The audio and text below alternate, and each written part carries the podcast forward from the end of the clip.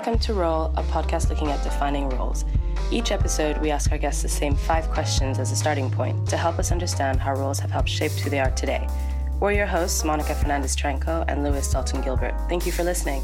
For more information, please visit our website on role.studio.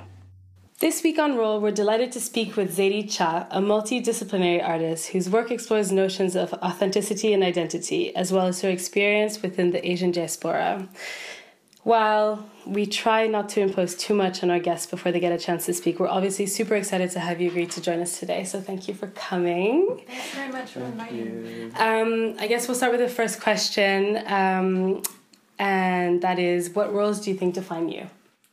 I I was actually looking at this question before I came, and I was thinking a lot about it because I feel like there are certain roles that define me because of kind of the structural system that we live in. So I think for me, being a Korean Canadian woman, when I was younger, that's what I was. I was like the Asian girl, Chinese girl, girl, girl with a single parent, girl that's from this area.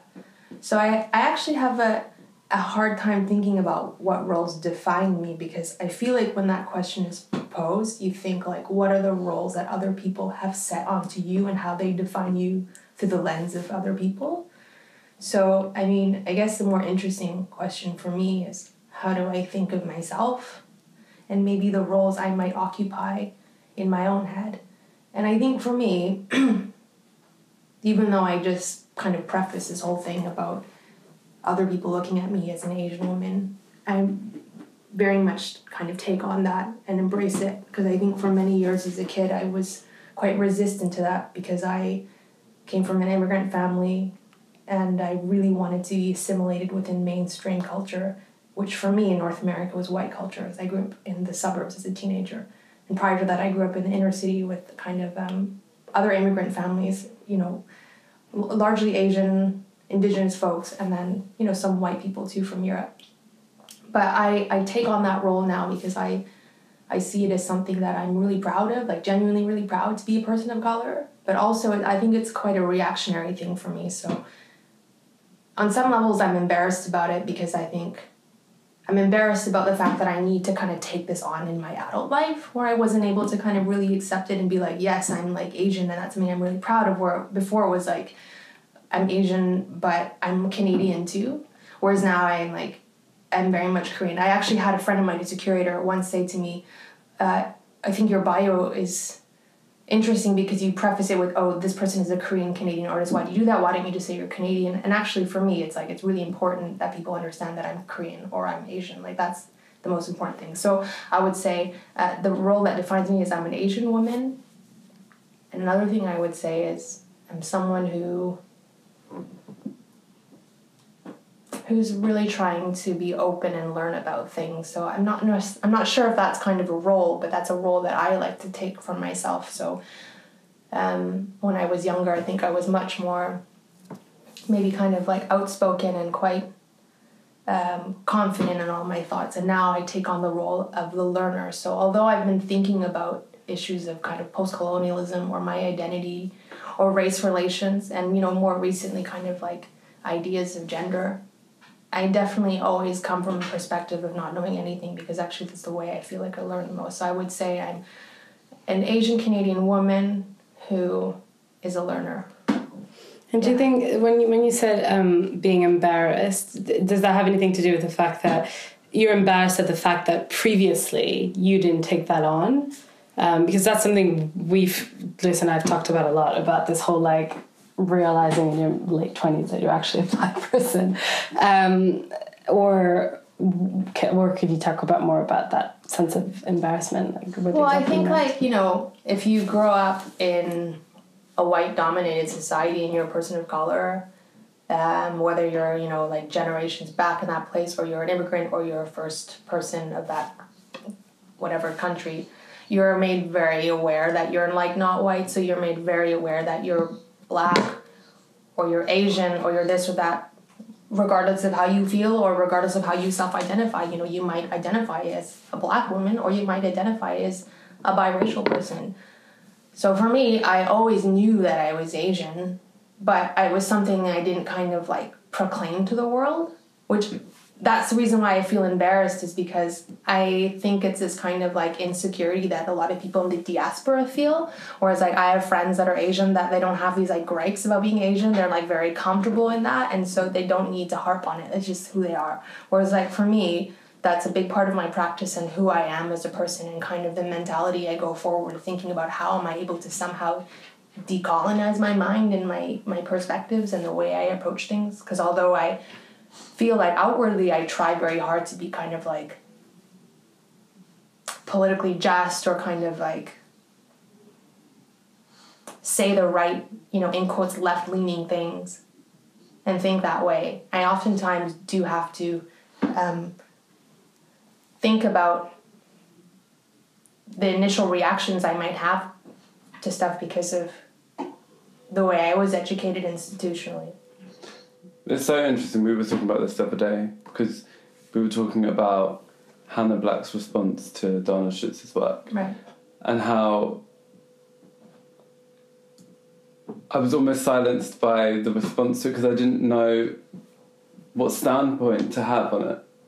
Because for so long I'd thought a certain way. Because, and interestingly, like you said, and how you approached the question, the roles that had been forced upon you where you put yourself in the world and how you see the world through different eyes. You know, mm-hmm. there's, and I think I've said it before in this po- podcast. I think there was definitely a, a, point in my life where there was a realization of who I am as a person, and feeling a sense of pride about that and owning it a lot more at a later state stage than other people. Like you say, other friends who are Asian and unapologetic about it, or it's just 2nd mm-hmm. nature to them. Mm-hmm. Whereas it feels like a not a conscious decision, but it's something that you think about a lot more. And I think I think I think it's it's it's really hard to navigate the way your mind works and to kind of cancel those things out when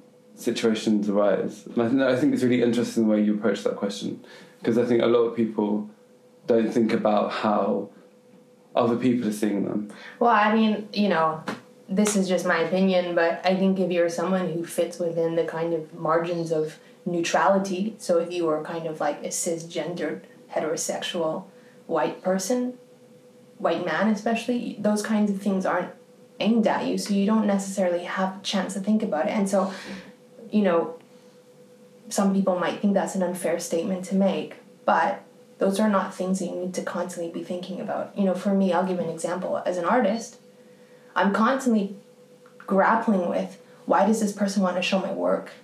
Am I like the token person of color? And like I'm like on the spectrum, I'm the safer one to show because I'm not super radical queer and black or brown, for example. You know, I'm this kind of like femme presenting, heterosexual, cisgendered, attractive kind of type Asian girl you know those are things that i don't think other friends of mine are thinking about i'm constantly paranoid like what the hell how it, how is my work being contextualized? Or then also thinking about the moral kind of ethics involved with showing in certain places and how that affects who i am as a person and how i think politically. So those are the gripes that i think people of color have. Or when you do kind of constantly think about who you are and the space you move in and how you're navigating through that and how people see you because ultimately the way people see you and the way you, it, it affects how you move right through space?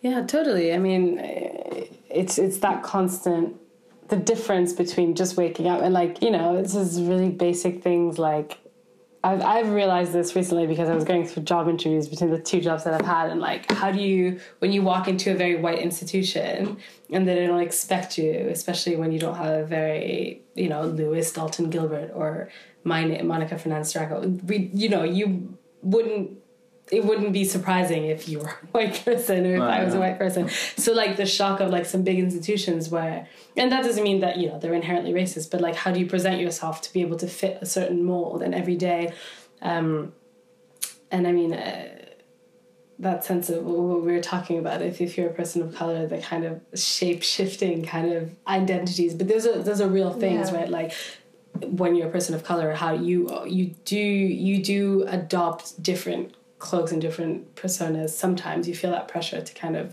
fit into mold. So I think that that's yeah, definitely something that's that's very real and we can both identify with.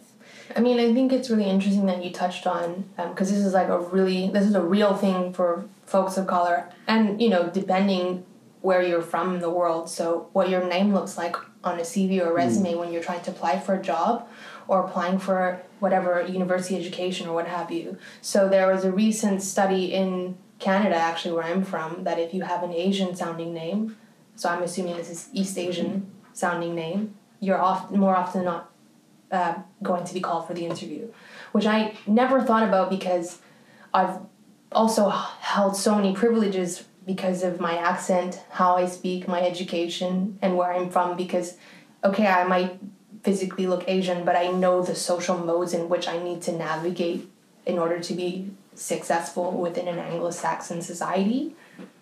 So when I read that, it actually made me really upset because I thought about my mom, who I think about like 10 years ago was applying for new jobs and she was trying to get a job um, uh, with the government.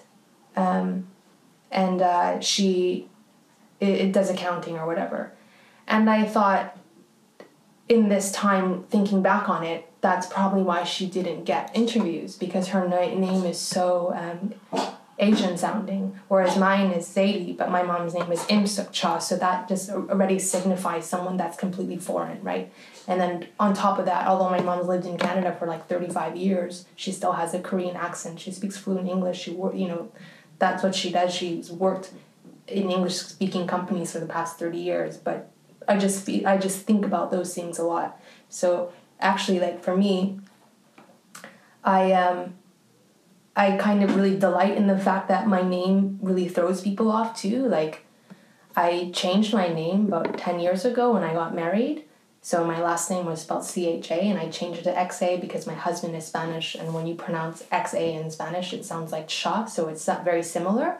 But actually, a friend said it to me a long time ago. I hadn't even been aware of it, but she said to me, "Oh, it looks like you tried to kind of like orientalize your name and I think what she meant by that was saying your name looks even further away from what, uh, like uh, some kind of Western canon for a, a, name that was kind of fits within the idea of, let's say, Europeanness or something, or Americanness, like a Smith or a Jones or something. Like it just, it, it, especially with the Zadie and the XA, mm. it's like you're using kind of letters in the alphabet that are are not often used within kind of like you know the english alphabet or english words. So for me it was i think like a, subconscious but now very conscious thing where i'm trying to emphasize the fact that like yeah like i'm not white. I'm a person of color and i feel like it's really important for me to be very bombastic about that because when i was younger although i knew it and i don't think i was necessarily embarrassed about it um, in my own personal space but I definitely was meant to feel uncomfortable with the fact that I wasn't white when I was younger. You know, even when you're listening to like hip hop and stuff, like you know, people are interested in like music by folks of color, but it's still like the thing is that you're white and then you have a nuclear family and all this kind of a thing. And there's certain roles in which people need to fulfill you when you're living in the suburbs or something in North America. I would just want to say one last thing. Um, the whole idea of folks of color having to have this kind of like double idea of who they are internally and then how people perceive them on the outside is just the same thing. It's the, what i'm talking about is the idea of double consciousness right? So it's the whole thing that black folks need to think about. We you know you guys you as people people know who they are. But you know i'm thinking specifically about america. Right. I mean, now as well, but I'm thinking specifically about a certain time in America where people, you know, black folks needed to think about how they are being perceived and how they needed to move about in space because of, um, you know, white hegemony and how they're being looked at and controlled and policed and needing to navigate in order to kind of like whatever work a job or get place to place. Is like you have two kind of like, you have a double spectrum of like what you're thinking about who you are. Where, you know, if you're, I'm not saying if you're white that this doesn't happen to you, but my assumption, you know, is that you, the, these are not things that weigh on your mind so heavily. The next question on the list is what do you feel your most important role has been so far and why? Mm.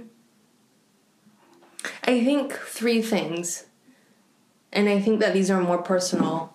I think my most important role, but I guess they're tied somehow. I think my most important role so far in my life maybe has been um, being a partner in a relationship, and then being um, a, a daughter to my mom, and then being a caretaker to my dog. So what I what I mean by that is I think that as I've gotten older and I've become hopefully less self-centered and I'm trying to think more about other people, I think that that empathy that I have through wanting to be a supportive friend or partner to my family or to, you know, whatever my pet or my friends is the most important thing because through that actually is kind of the way I've really been able to I feel develop as a person. And so for me that's the most important role on a personal level. I think a role that I would like to take on and that I feel is really important for me on a personal level is becoming a successful artist. And it's not actually for egocentric reasons, it's because when I was younger, I so desperately wanted to see people of color or people that looked like me in roles um, that were kind of like presented as powerful or important in the media. So when I was younger, I really wanted to be an actor. I was really into like theater and stuff, which is hilarious because I'm I'm not like a you know like a jazz hand theater person now. But when I was younger, I was really into that.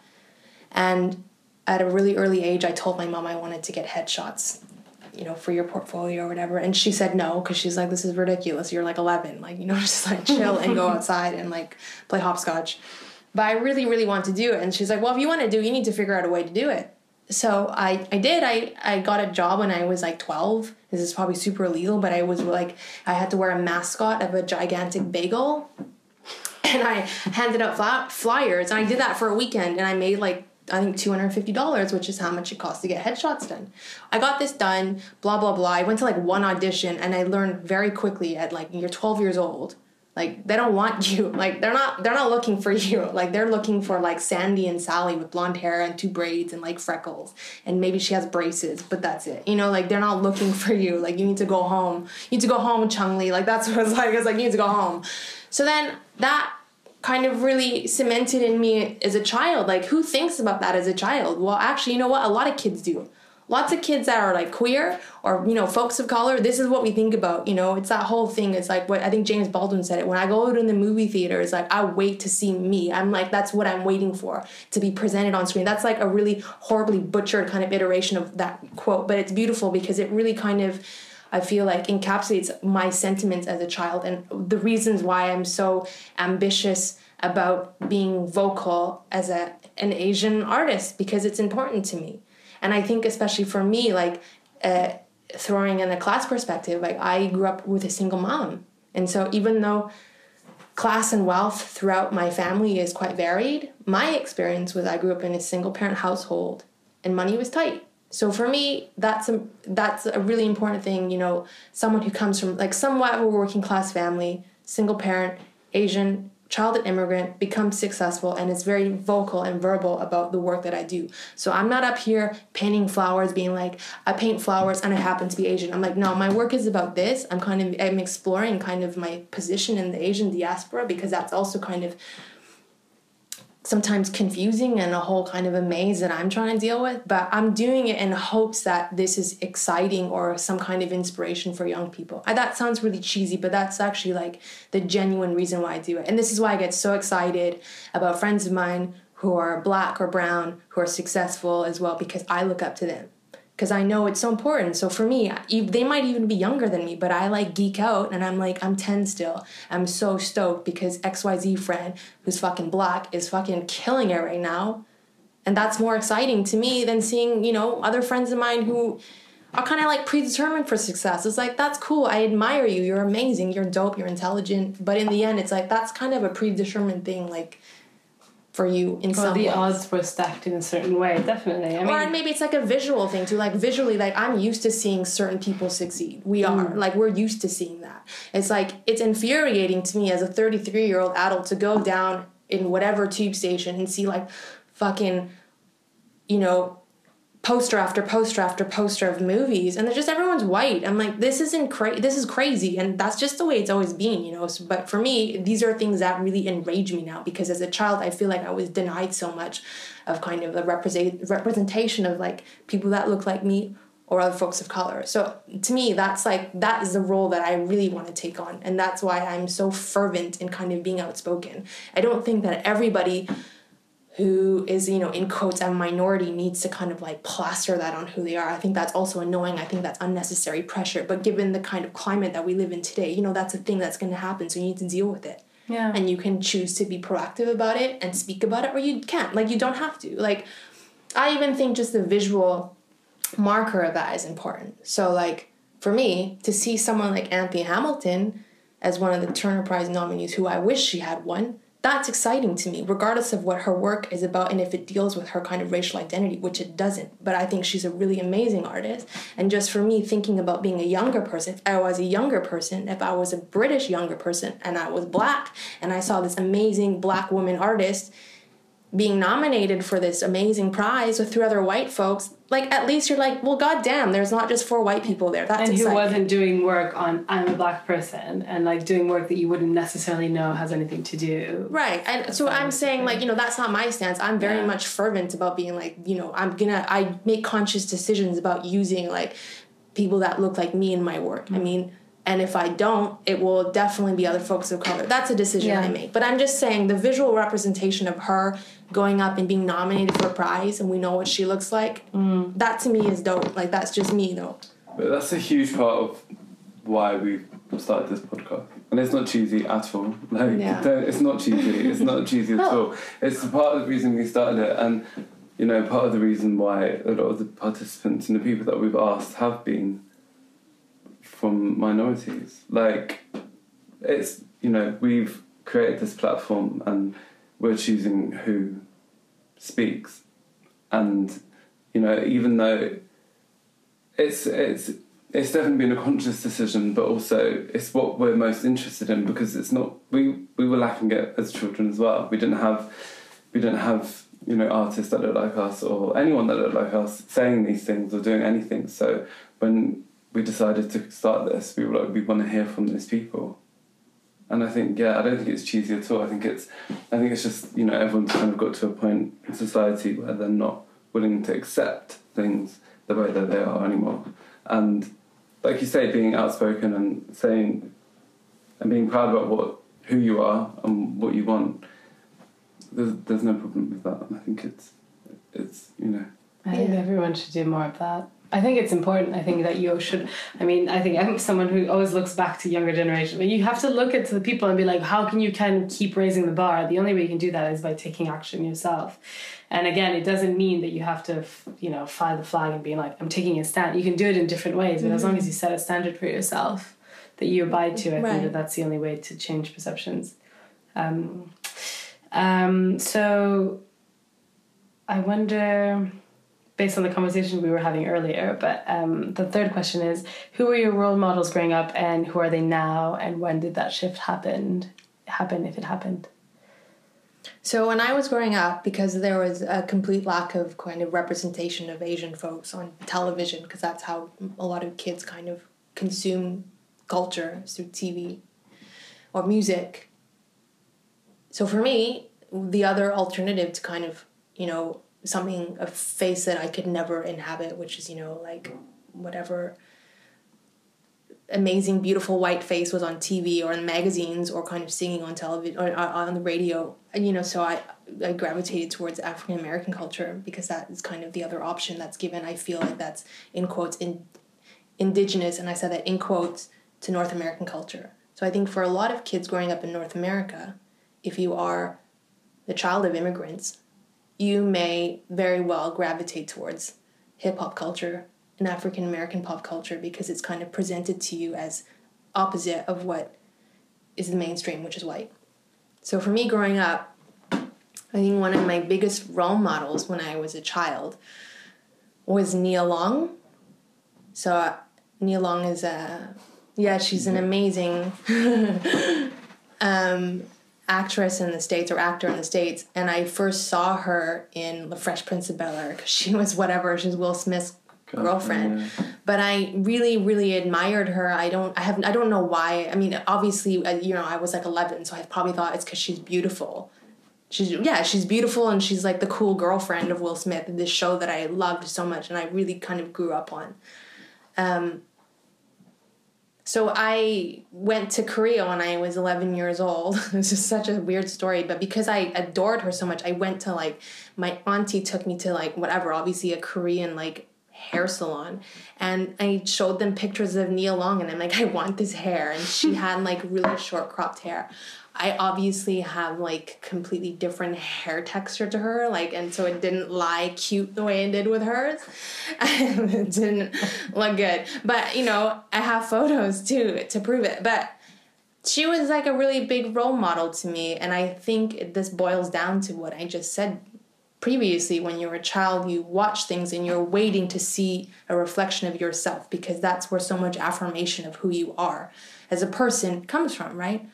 So, if you're someone from you know European ancestry, let's put it that way, you're growing up in Canada, you're watching TV, you don't have these insecurities. You have other insecurities about body perception, perhaps as a kid, or a whole host of other things, or maybe class. I get that, you know, I'm not I'm not denying that, but I'm saying like you you kind of like you feel pretty cement. You you feel good that like what you look like is not crazy.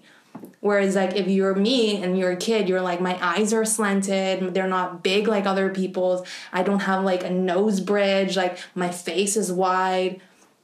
All this stuff and it's compounded by like, you know, really actually quite aggressive racial epithets. It's not only being called a chink your whole life. It's kind of things where boys are like you you have a flat face or I'm gonna call you pie face or other things like this that you know like a lot of a lot of kids of color have to deal with. Like, I'm sorry, folks. Like if y'all at home and thinking you're like why well, this is uncomfortable. It's like this is what we have to deal with. So what I'm saying is that because of that, any person that kind of was the opposite of the white canon, but who I kind of thought was you know amazing and not white was someone I gravitated to. So actually, Nia Long is like the first person I can think that I genuinely like modeled myself after. I like tried to dress like her, um, you, you know, cut my hair like her. I was like eleven. Like who, you know who does this? Like you know, I need like slow your roll, like chill. but also, you know, someone else I was really into. Again, super young. I was really into Aaliyah. So I think when Aaliyah came out, she was like fifteen. I must have been like ten or 11 i wore like i wore like the beige lipstick with the black outliner backwards hat plaid stuff because i had older cousins that were like 16 so that was age appropriate for them but i wore like tommy hilfiger like i yeah like i i, I really kind of i think as a child um modeled myself after kind of like african american women that i saw on television because this was an outlet. Obviously thinking about it now as an adult, if I were to do it now, there's that's like there's a whole host of kind of like problematics and appropriation and a whole other host of things. But I'm saying as a child, that was really real for me because it was an outlet. Obviously, I'm not conscious of this as a kid. It's just what I was into, Mm. you know. Do you feel because you you speak a lot about you know being a person of color and you know your interest in African American um, like culture? Do you feel as an as an Asian um, supported by other areas of the POC like movement? I mean, you know, I like 100%. I would say sadly not so much from other Asian folks to be honest with you, and I think that has to do with a whole host of things that can do with economic class, that can do with kind of the financial growth that's happened exponentially in the past like 10 years. That also has to do with the fact that I don't live in Vancouver anymore, so the folks that I would feel that are ideologically aligned with the way I think they're there because they have a very similar background as me. Whereas a lot of Asian people I encounter now, let's say in London or in Europe, are from super privileged positions. They're super wealthy. They come here with tons of cash. They're highly educated, and they come from hegem- sorry uh, homogenous countries. So through that apex, they kind of are sitting on top of the same kind of you know ideas of supremacy that you know I had to kind of push against or have to kind of try to resist under in North America. But for me, like in just in terms of not just friendship, that's like that's the base, but in terms of even my professional career, I will say 100% full stop. You know, this interview included. It's been black folks that have been supporting me so much and giving me so many opportunities. Like I can't even stress that enough. So much stuff like you know, whether it's like helping me out, you know, whatever, this is just like the small podcast, it's fine, but there was a bursary that the studio complex that I'm part of was giving out. And one of my peers was on the jury. I didn't tell him I was applying because I didn't want to put any kind of pressure on him because, you know, that doesn't always, you know, I'm not expecting anything in a jury. There's a panel and it's not one person's decision. But that was the kind of most recent thing where like I was awarded this bursary to not have to pay the full amount of rent that I was due. and like, you know, this is a black colleague that helped me out is other black curators you know that have given me big opportunities that i otherwise wouldn't have had had, had they not given me the support. You know other black colleagues of mine who constantly talk in favor about my work because they believe in it and perhaps it comes from a similar perspective or place. But absolutely like queer black and fucking like like feminist women those are the people that have really given me the opportunities. And i really think it's because that whole idea when you're a person of color that that sense of community and sharing and support and intersectionality is huge. Is is huge right? And i mean that's a really clear reflection of what i understand um, had happened in the states with the trump election. Mm. so you have all these white women who are voting against their own interests because they're not really willing to kind of like support the collapse of power that's been in place for so long that works against them. So they would rather support white supremacy than go in line with kind of even basic 101 f- white feminism. Like, you know.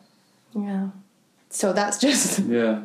That's just a rant of mine, but just going back to me as a kid, I had this conversation with a friend of mine recently about, you know, being so enlightened by American black culture, I really hold that dear to my heart because it kind of like hip hop uh, was the kind of linking bridge for me as a child to understand the civil rights movement and provide me with language that I didn't yet have to speak about racial equality and justice and even, you know, ideas of equal pay distribution and kind of the link bridge into my understanding of queer theory and feminism, it's uh, been a huge part of who I am. So I'm completely indebted to African American pop culture because of that. And so I get really defensive and aggressive when people try to come at it sideways or try to use it as a kind of like tokenistic gesture to talk about my work. I get furious about it because it's real to me. Like it's not it's just it to me it's just like, yeah, listen to that. Method Man is someone who was important to me as a kid, not because I'm like trying to be cool and sound edgy because I like this fucking black guy who raps. It's like, no, it's just like, this is something else to me. So I get really hostile about it. And also for me, I get hostile about it because I feel like so many other non black people of color have benefited so much off the struggle of black people and um, don't kind of show their gratitude or support. And that makes me really angry. Yeah. So, I mean, even now, like thinking about who my role models are, I think that I don't think of specific people so much. I mean, like a really superficial, I mean, not superficial, I shouldn't say that, but kind of a, an obvious one if people know me is Beyonce is like my idol. And I say that like with a grin, but I, I really mean it because I think that she is kind of the upper echelon of someone who works hard. So it's not because she's so beautiful and so talented. Actually, she's fucking grinding all the time. And because I come from like this, you know, kind of working class single parent household, family of immigrants, I know what that grind is about. And that's actually what really motivates me. So for me, when I think about people that I really admire, it could even be people I don't know. It might be like the lady on the street corner like hustling and she's like running to her job to be a cashier at a fucking grocery store but she's doing that to pay the bills and maybe she has a creative hustle on the side but she needs to do that to get shit done. Those are people i admire. You know it's like that's what really matters to me. It's not necessarily kind of like celebrities. You know there's people that i would but it's it always comes back down to that like hustle. Like right now someone i'm really interested in is I'm kind of interested in Remy Ma right now because of that whole. I've always really liked her, but just listening to her talk and having gone to jail for whatever eight years and coming back and working really hard and building something up from the ground when you could have been broken, those things are important to me. So I was saying this earlier, like a role model is kind of a hard thing to think about because I, I have so many people I deeply, deeply admire. Like all of my friends, I deeply admire them and I deeply respect so much what they think and what they say, and I, I learn a lot from them. So it's really hard because I have a hard kind of time distinguishing who are role models of mine because I would put my friends in that camp for sure. But if I think of specific people, it becomes really hard. And I think ultimately it's just kind of like I think about people that are like my mom so I think about kind of working class immigrant folks. That's who I think about. Yeah. You know, that's kind of like the thing that like ignites me and makes me able to like work really hard. But that goes back to that idea of representation, right? There are people that you Right. wanted to, to be able to see, and those are the people that you kind of go back to. And I think that's something that has come up in a lot of the conversations, and certainly in the conversations that Lewis and I have, is that you kind of, yes, you can aspire to these great things, but ultimately you need to be able to see yourself in that, or there needs to be a point of reference. And um, to me, it makes sense to kind of go back to that.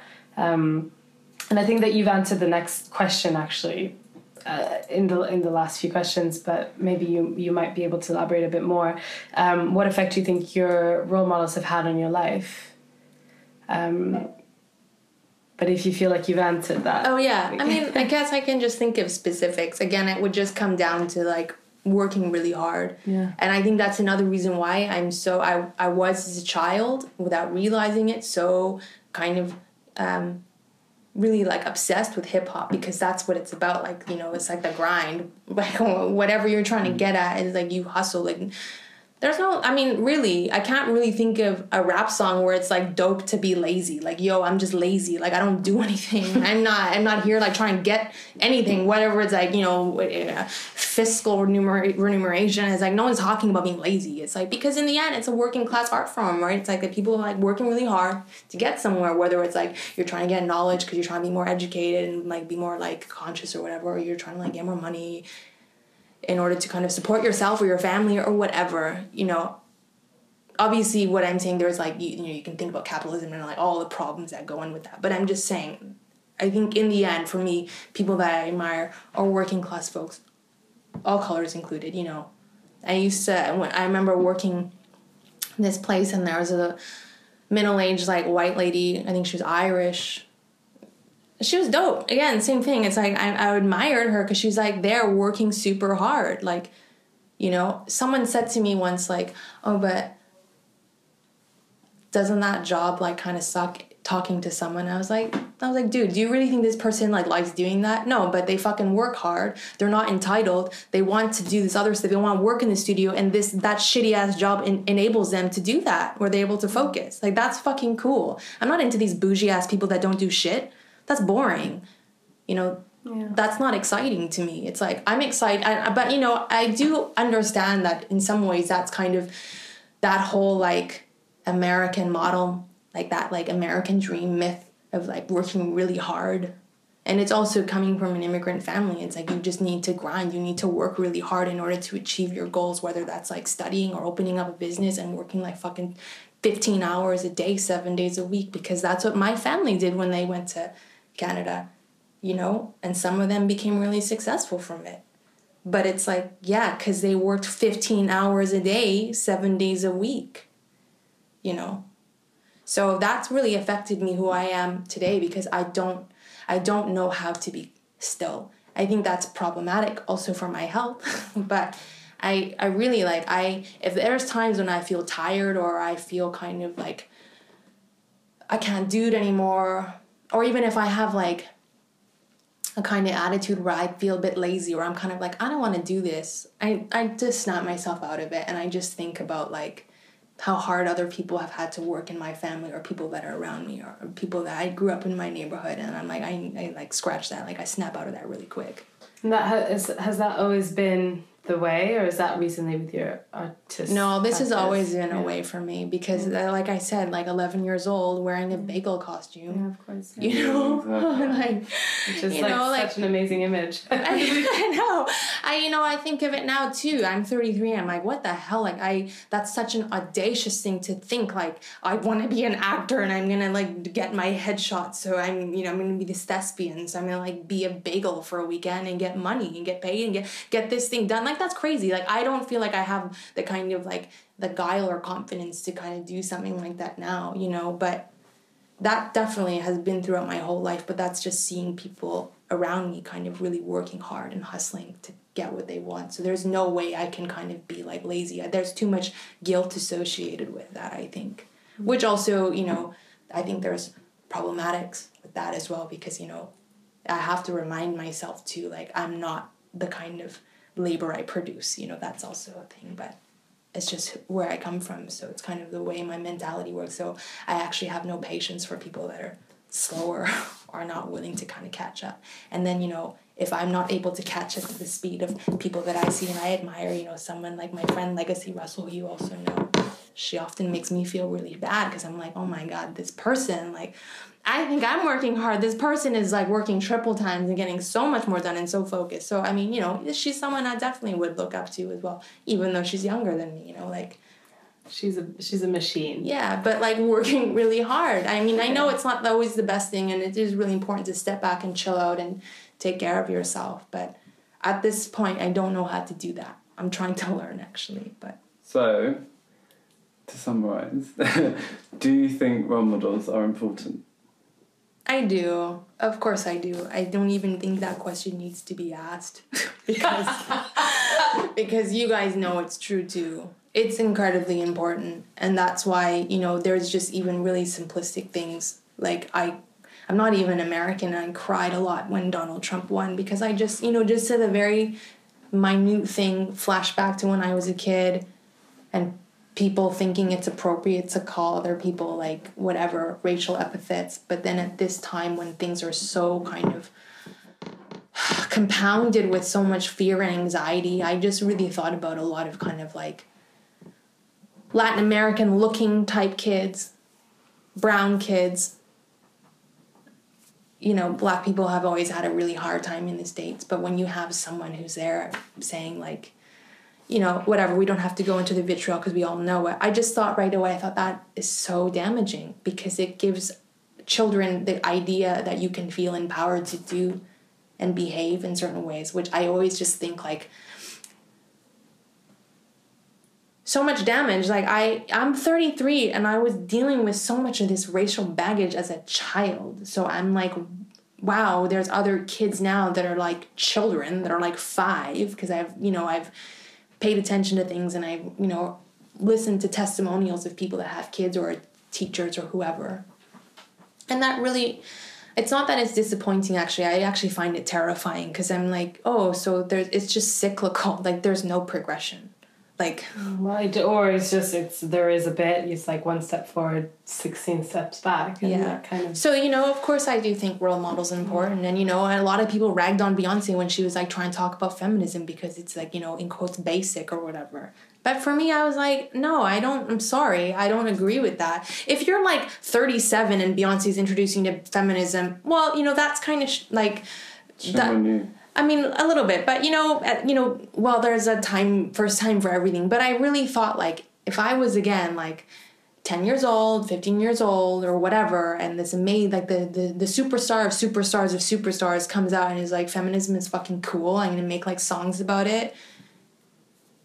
I just feel like that is a bridge into something else because that's how I learned about so many things that I'm so invested in and and how I kind of like uh, view things through a, a certain lens and it was through hip hop you know which is marred with issues of misogyny and a whole host of other things if I deconstruct it now.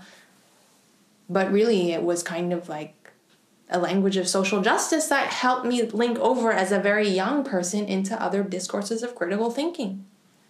So Yeah. you know for me like it's just like really basic stuff.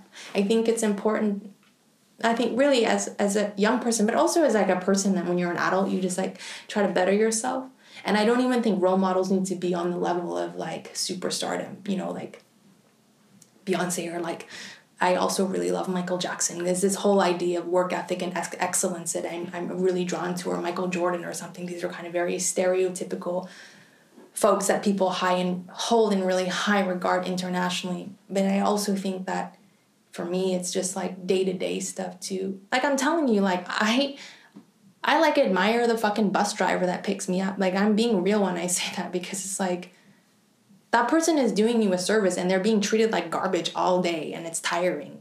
But they're doing it because they're doing it to pay their bills. Like I think that's admirable.